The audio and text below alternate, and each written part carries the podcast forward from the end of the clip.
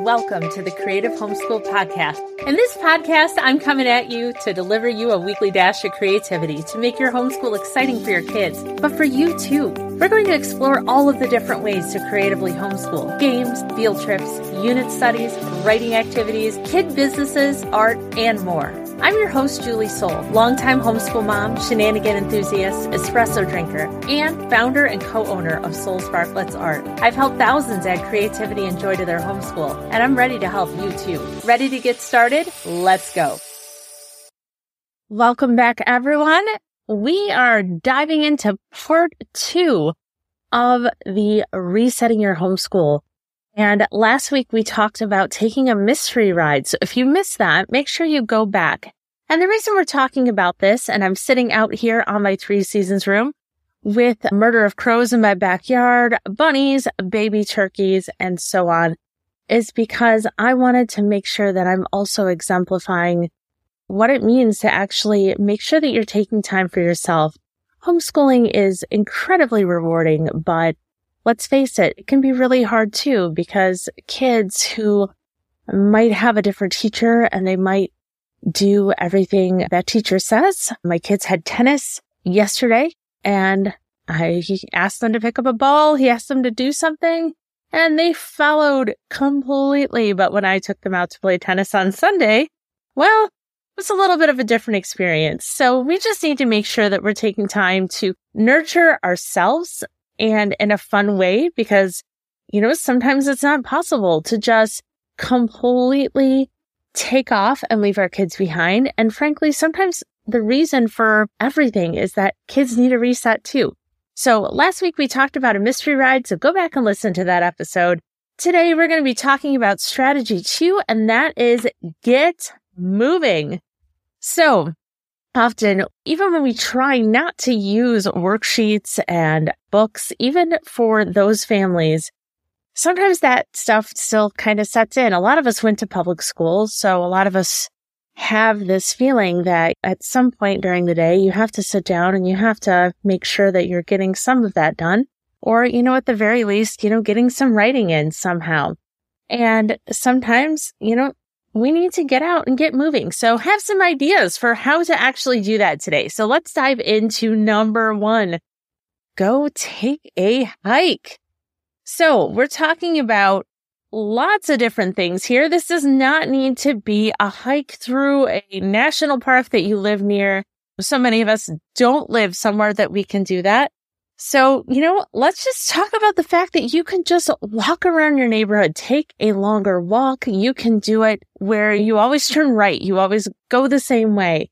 You can go a different way. Or, you know, if you're really limited in your walking, you can do it backwards, but change it up. One of my kids' favorite things to do is sometimes during different seasons when we don't have a long time to get in the car, but I want to change it up and kind of reset things is I will give one of them a task to count something and I'll give another one a task to count something else and we'll have a little challenge. So, you know, around Christmas time, I might have one count reindeer and one count Santa decorations and we guess who's going to find more. And it gets into a really fun challenge and we're laughing and we're marveling that, you know, sometimes we might not see any reindeer and that's what we expected.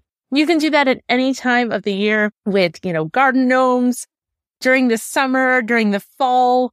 You can count Halloween decorations. So lots of different ways you can do that. But if you don't have time to really get out and drive somewhere, don't forget that you can do something like this in your own neighborhood.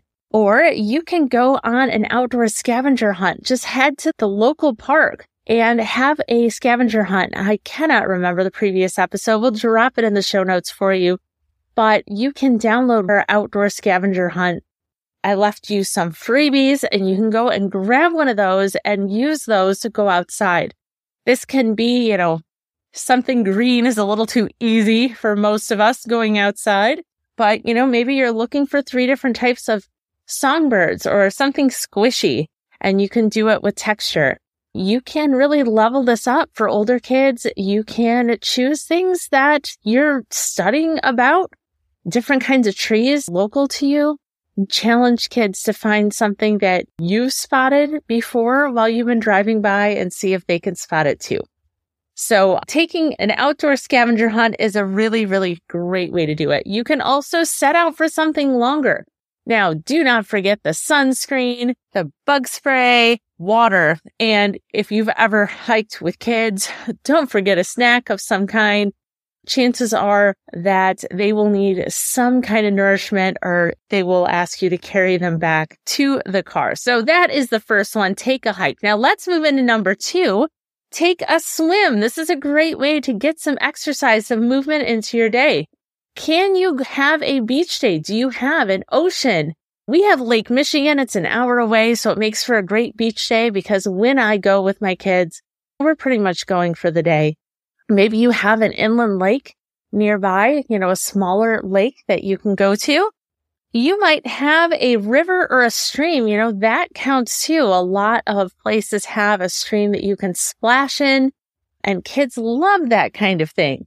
You can even go to a splash pad. If you have any kind of splash pads or spray pads near you, doesn't have to have a water slide, a community pool, if you don't have a pool, a lot of places have communities with pools or there's a high school near us that does have swim days that you can go and use their pool during the day. Eh, here's a kicker I want all of you to consider though. What's the last time you got in to that pool, that lake, that ocean? So often I will go to a beach and you see the kids swimming and you see the adults on the side and you see them chatting. And I know that it's fun to talk with my homeschool friends. I do it too. But it is a really, really wonderful mental and physical reset for you too when you get in that water. There is something about the water and humans when it happens. I don't know if you're anything like me, if you've ever been in the shower and you just have like the best idea ever. Something about running water and not only that, but I have fond memories of the times that my mom got into the water because it was rare. And I know that my kids love it when I get in, whether it's the swimming pool or the beach or even the splash pad. They love it. And honestly, afterwards, I feel so much better too. So I want to encourage you to not just sit on the sidelines, but to go and dive right in. Okay. And the last one, number three, grunt it out.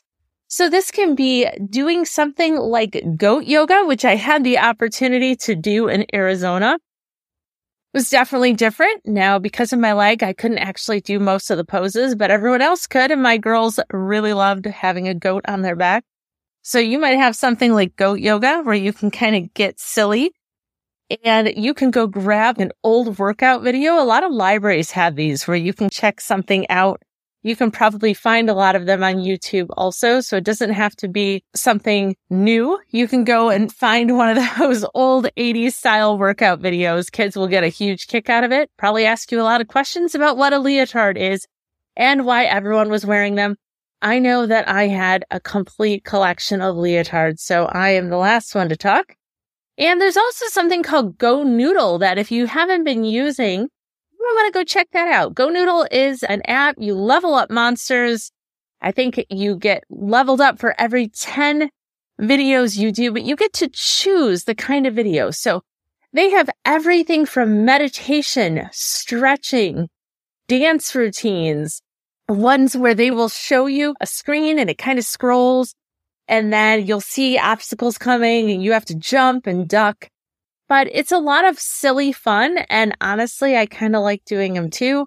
Most of them are anywhere from two to five minutes.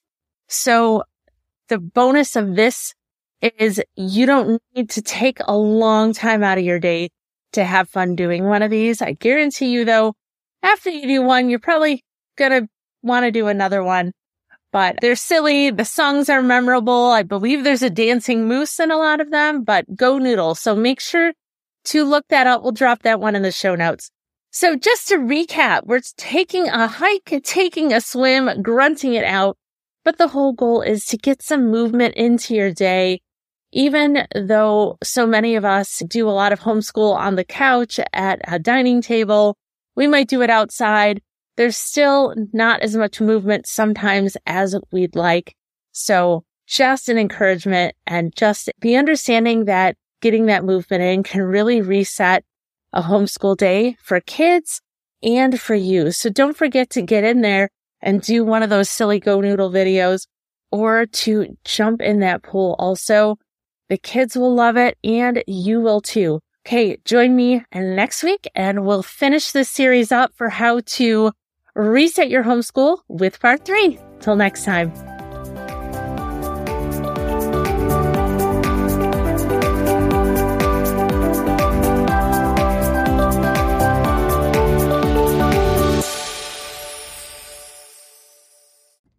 If you have kids that are running away from writing instead of toward it, chances are you're feeling a little bit frustrated.